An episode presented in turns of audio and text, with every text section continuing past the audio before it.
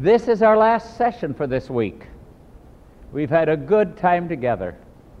And we want to thank particularly Mr. Tom Alty for his outstanding contribution to this series on videotape. And we are grateful for his associates, these young men. Their work has been precious and beautiful. We're happy also for others that have come in. Here are parents and granddaddy, grandmother. You'd never know it. They look like children, but we'd never know it. We're glad to see them. Brother and sister Walker, who are video evangelists. They go from church to church. They give their time. They have, they're not on salary. They're self sacrificing, and they show these programs. We have about seven different programs on videotape, and we appreciate it. We also have Pastor Larry Groger here, who's been a friend of mine for several years, and we've just held a series recently in his church. We're delighted to have Pastor here, and uh, all the rest of you good people, uh, you saints. You know, when I talk about there being saints, not all will recognize that. We're holding a series of meetings in Lincoln at Union College. I walked into the college dining room where the college students were sitting. And as I walked past one of these tables, I said, How are you, saints? And one of the college students looked up at me and he said, Wrong table. I said, You know what a saint is? He didn't know. I said, A saint is a sinner headed toward heaven. He looked up, didn't crack a smile. He said, Right table. so we're glad to have all of you, dear ones, here. Now, we're dealing in this last session with how, with the question of how to break habits of sin in various areas. And the first one with a question will come. Thank you so much. Pastor Coon, how can a person get unchained from the power of pot and liquor and tobacco? Thank you. That's we'll deal with that. And then the next question. And remember these represent about a hundred questions that are in our in our envelope. Pastor Coon, also, how can a person be happy without any TV or movies? Thank you. Good questions. And the next. Now, these questions are not raised by the ones who read them, they are reading what somebody else has put in. I don't enjoy reading the Bible. How can I learn to? Thank you. So, this is it. So, we want to take a little time and learn what can happen. When I was 16 years of age, my brother Lester was 18, my brother David was 23. We're leaving home to go away 300 miles or so to school. Dad took us to the little old De Ruyter, New York station in a horse drawn carriage. Dates us, doesn't it? On the way, we could see a very serious look in his countenance. And we knew that something was preying on his heart. And finally, he weighed his words and he said something like this Boys, you're now leaving home. You're too far away from home to have parental guidance. But I have a suggestion to make. If you'll take one hour a day in studying God's Word, other writings that deal with the spiritual life, meditation, and prayer, I have no fear for your future. One hour a day. He even mentioned uh, um, uh, the youth instructor, which Insight has taken the place of. He mentioned perhaps you'd like to read the Review and Herald or some spiritual book, one hour a day. As we, as we boarded the train, I didn't say anything to either of my brothers. But the Holy Spirit impressed me if that is what it takes, do it. And I looked out on the fields, the, the fall, shocks of corn. You know how the fall looks so different from any other time of the year? And as I was thinking and looking out, I was saying, Lord, I'm going to accept Dad's challenge. Little did I realize how impossible it was because I had to work all my way through school and take full schoolwork, and Dad only had $10 to help me. I would get up, I was working on the farm. I would be at the farm at 4:30 in the morning. And then when I came back, we'd eat breakfast, go into classes, come back, eat dinner, go right back to the farm until 5 o'clock at night. I didn't have more than two hours to study my lessons. I was taking full, full lessons. And the Lord impressed me if you wait till it's convenient, you'll never do it. So as the Holy Spirit impressed me, I said, Where'll I work it in? I don't even have time to study, much less time to pray. And then the Holy Spirit impressed me. The only way to do it is to get up at 3:30 in the morning. You know how a 16-year-old student wants to get up at 3:30? You know how a 60-year-old man likes to get up at 3:30? I made arrangements with the dean of the boys' dormitory to use the washroom where the lights were on. I went in there morning by morning at 3:30. And the Lord gave me a format. First to read about 40 minutes. Later I learned that as I was reading, the Lord was giving me a new revival for that day, a new filling, infilling of his spirit. For, uh, uh, 2 Peter 1 4 says, Whereby are given unto us exceeding great and precious promises, that by these ye may, might be partakers of the divine nature, having escaped the corruption that's in the world through lust. So I read about 40 minutes. The Holy Spirit made me a new creature for a new day. I then took a page, an eight and a half by 11. Nobody suggested it this way, the Holy Spirit did. I made three lists. One list was of the things in my life that needed to be strengthened. Another list was things for which I was grateful. And another list was people for whose souls I was burdened. And among that list was the name of my brother, Uh, one of our brothers, who had lost out. And later, when I became an ordained minister, it was my privilege to baptize him, his wife, and their son. I did that morning by morning because I had a father who knew that this was the secret of victory. I worked at the, at the farm with boys that I know, I'm confident, were basically better boys than I. But their daddies had never explained to them that we, we die daily and we live anew each day. Therefore, this will give us joy instead of being dull and, and uh, worrying and, and causing us to be unhappy. There are boys that worked with me. I remember one of these boys, a wonderful boy. In those days, if a Christian acted real happy, you thought he wasn't a Christian. You had to have a face like this. And this boy had one of those platonic faces, so I knew he must be a wonderful Christian. One day, Farmer Brown was called to the chief of police office. He said somebody had stolen some bicycles, and they were pointing the finger at this boy, wonderful Christian, because he had a platonic face. And I could hardly wait to hear when Farmer Brown came back. We were milking cows that morning, as we did morning by morning. oh, you'll give, or you'll give that chief of police the answer. This boy would never steal anything. When Farmer Brown came back, he said, The chief of police said, No, you're right. He wouldn't steal a bicycle. He's been involved in stealing 26. Can you imagine how much happier he was than I was? I was worlds happier. In his presence his fullness of joy. Psalm 16, 11. And I challenge people to find any joy that can begin to compare with the joy of serving Jesus. The devil will hassle us. We'll make mistakes. We'll weep over our mistakes. But it's still worlds better than living for the world. Another boy, we'd known, we're neighbors. And he was in the ministerial band. He went to the bank and asked them to cash a $2,600 check. A student. And of course, they, they, they saw the handwriting on the wall. They said, That's quite a bit of money. Would you mind telling us, how did you get that much? He said, I sold a diamond. They said, Do you mind? We'll just uh, check a little and let you know. Come back. They sent their handwriting expert up to the school, and they learned that he'd forged the check.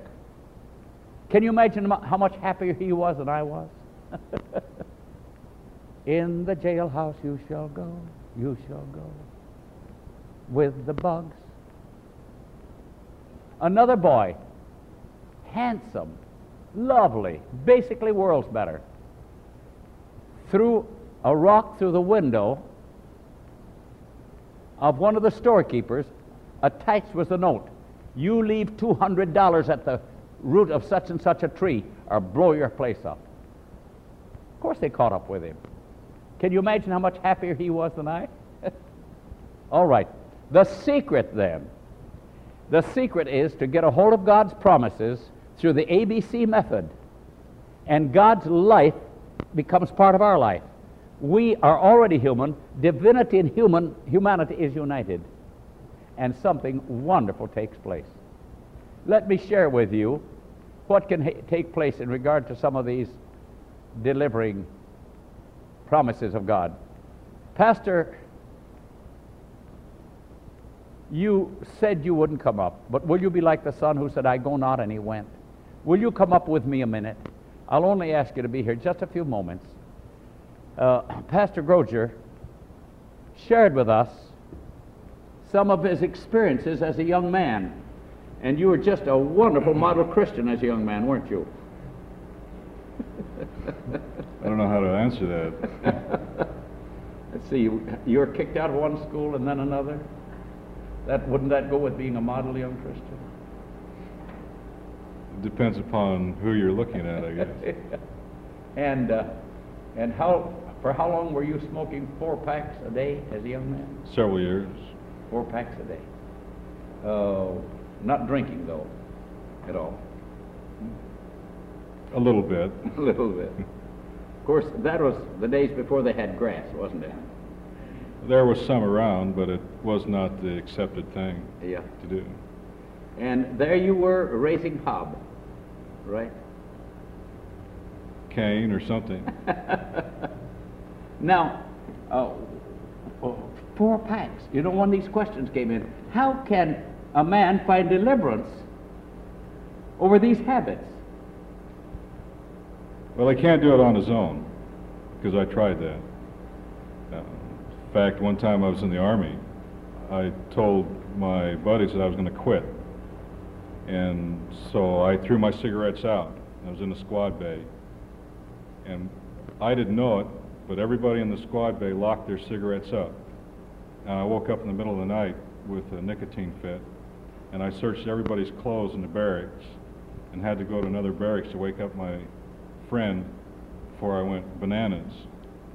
Uh, the only way I quit was through a lot of prayer and giving my life to God. Uh, did the love of Christ play some part in this?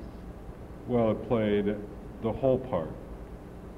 I'd heard religion all my life, but it was being introduced to Jesus and learning about him as a person that really gave me the motivation to stop.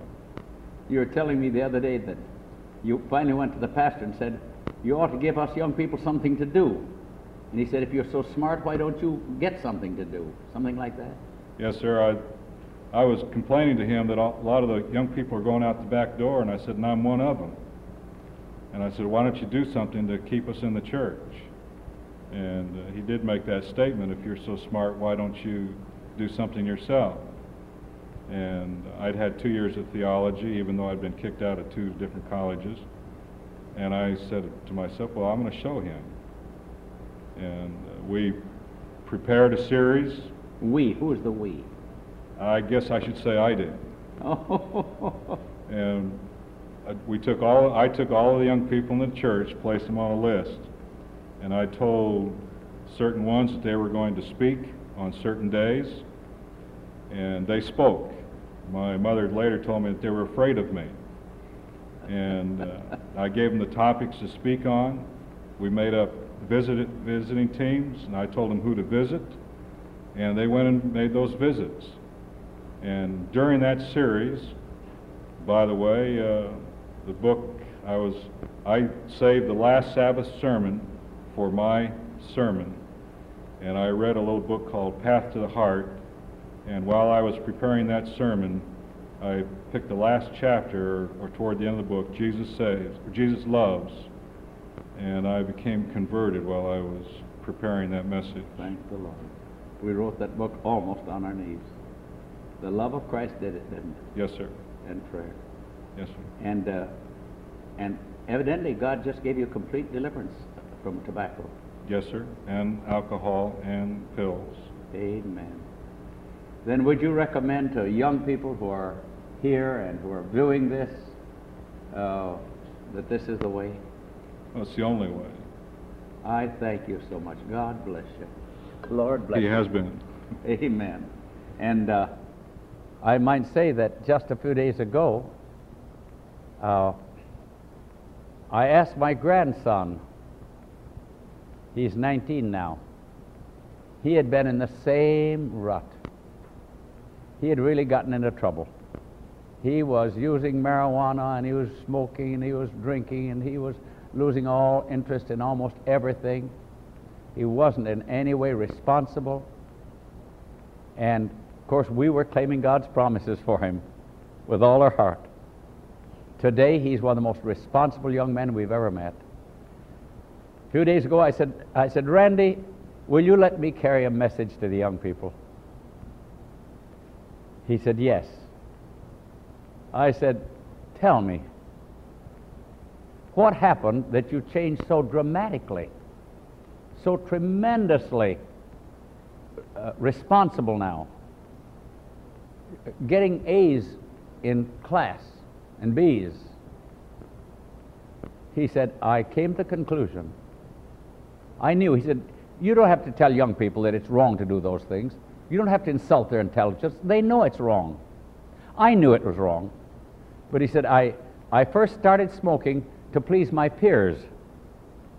Then I found that when they weren't around, I had to smoke. Then I knew I was getting hooked. And the Lord impressed me, I'm paraphrasing it, that there was no way I could quit. I cried out to God. I claimed His promises, and God delivered me completely. I said, There's, there's no future in this road. There are two roads. And He said, God gave me deliverance. Thank the Lord. Now, before I tell you another story, I think that Jeanette has a song for us.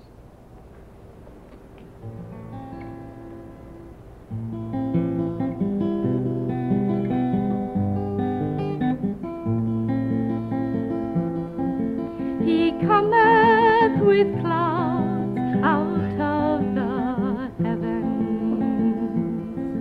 as the lightning shines from east to west. All nations shall see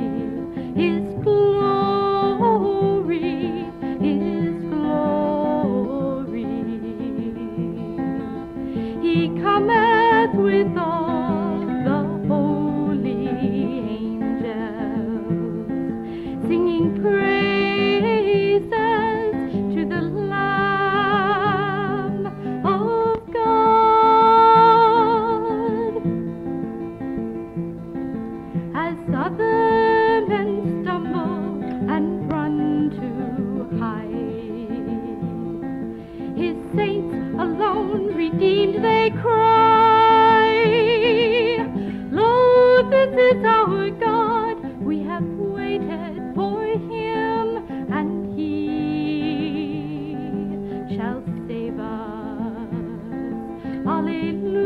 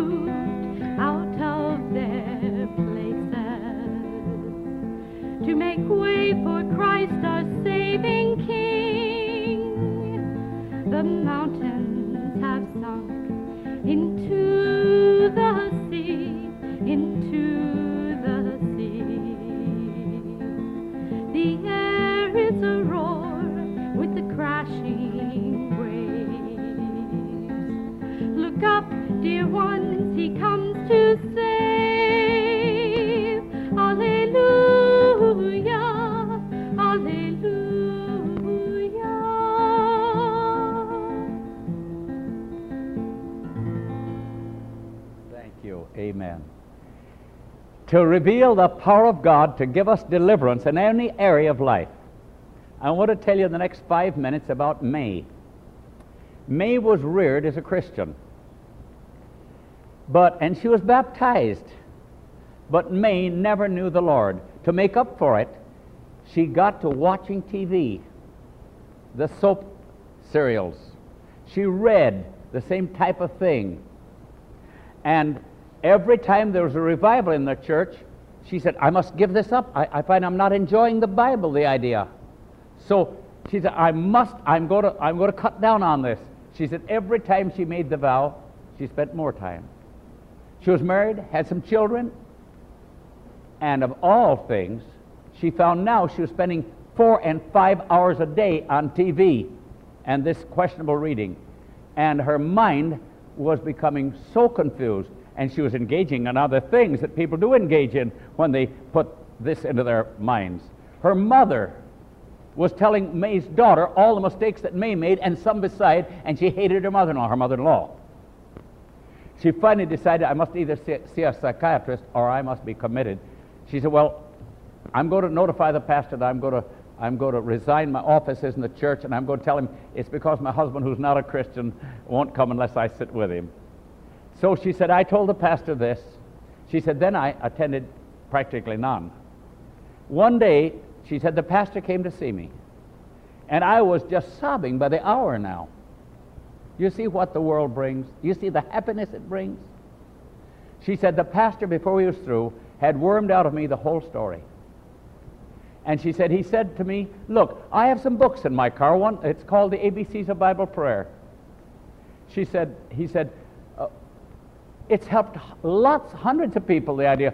Uh, would you mind analyzing it, reading and analyzing it if I bring you one? She said, yes. You promised me? Yes. He brought it in, didn't condemn her, had prayer and left. She told me, she said, the next day I started to read, but my mind was so full of such confusion, I laid it down. She said, oh, wait a minute, I promised him. She said, the next day I began to read.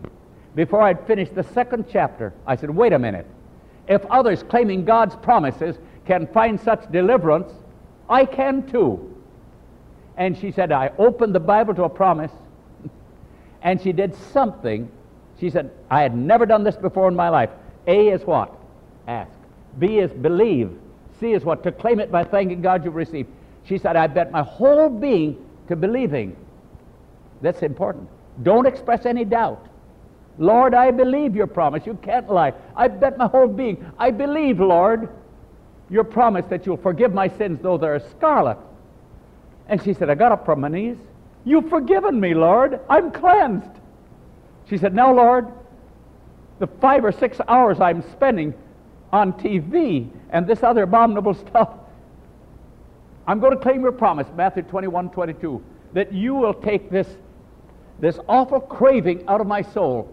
I bet my whole soul to believing. She said, a few hours later, I realized I had no desire for that which I could never break. I said, Lord, you've answered. You've answered. But now, she said, I've got now six hours, up to six hours a day, a vacuum. And I don't enjoy the Bible. I don't enjoy any spiritual thing. I'll claim your promise. Matthew 21, 22. Build into me a longing, a craving, an obsession for the good and the spiritual. She said, I had such a craving. I went to the pastor's wife. I said, I want all the books that Glenn Coon has written. She said, I want to read Desire of Ages. She read one after another. She said, and you know, the hardest thing to find deliverance over was my hatred for my mother-in-law. And I claimed Ezekiel 36, 26, I'll give you a new heart. And she said, finally, my mother-in-law, I love her, I pity her, and I've changed so much that my mother-in-law even says, if I join a church, it'll be your church. She said, I then began to pray for my 12-year-old boy out in public school. She said, within a month, that boy went to the pastor and requested baptism. He became a new creature in Christ Jesus. I sat and listened for three hours straight to a life that was changed by claiming God's promises. I want to recommend, and I want to say to the young people who are here and who view this, there are young people that are listening to this pro- program that are going to be used mightily of Jesus Christ. So you'll say, Lord, I don't merely desire heaven. I choose your way. I know there will be battles. I know there will be struggles. But I know your way will bring me greater happiness than any other. This media was brought to you by Audioverse, a website dedicated to spreading God's Word through free sermon audio and much more. If you would like to know more about Audioverse, or if you would like to listen to more sermons, please visit www.audioverse.org.